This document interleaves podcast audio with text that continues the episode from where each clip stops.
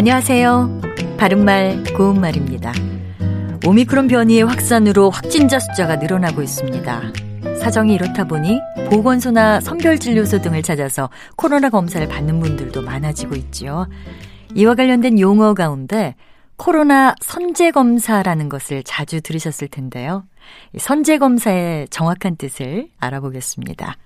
선제검사란 현재 증상은 없지만 확진자와 접촉했을 것을 우려해서 개인이 자발적으로 미리 검사를 받고 확인하는 것입니다. 검사 결과로 감염 여부가 확인되면 코로나 감염이나 확산으로 인한 피해를 미리 예방할 수 있겠지요. 요즘은 확진자 중에서 무증상자가 많다고 하니까 각자가 철저하게 개인위생을 관리하는 것이 필수라고 할 수 있겠습니다.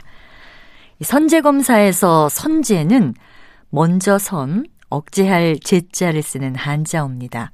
원래는 선수를 쳐서 상대편을 제압한다는 뜻으로 뉴스 기사에서 종종 볼 수 있는 표현입니다.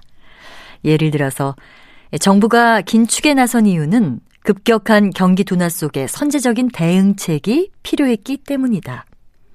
여름철에 홍수와 태풍 피해를 최소화하기 위해서 재난경보를 선제적으로 발효하기로 했다와 같이 쓸 수 있습니다.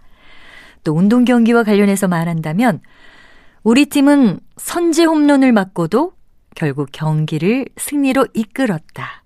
이렇게 표현할 수 있습니다. 바른말 고운말 아나운서 변희영이었습니다.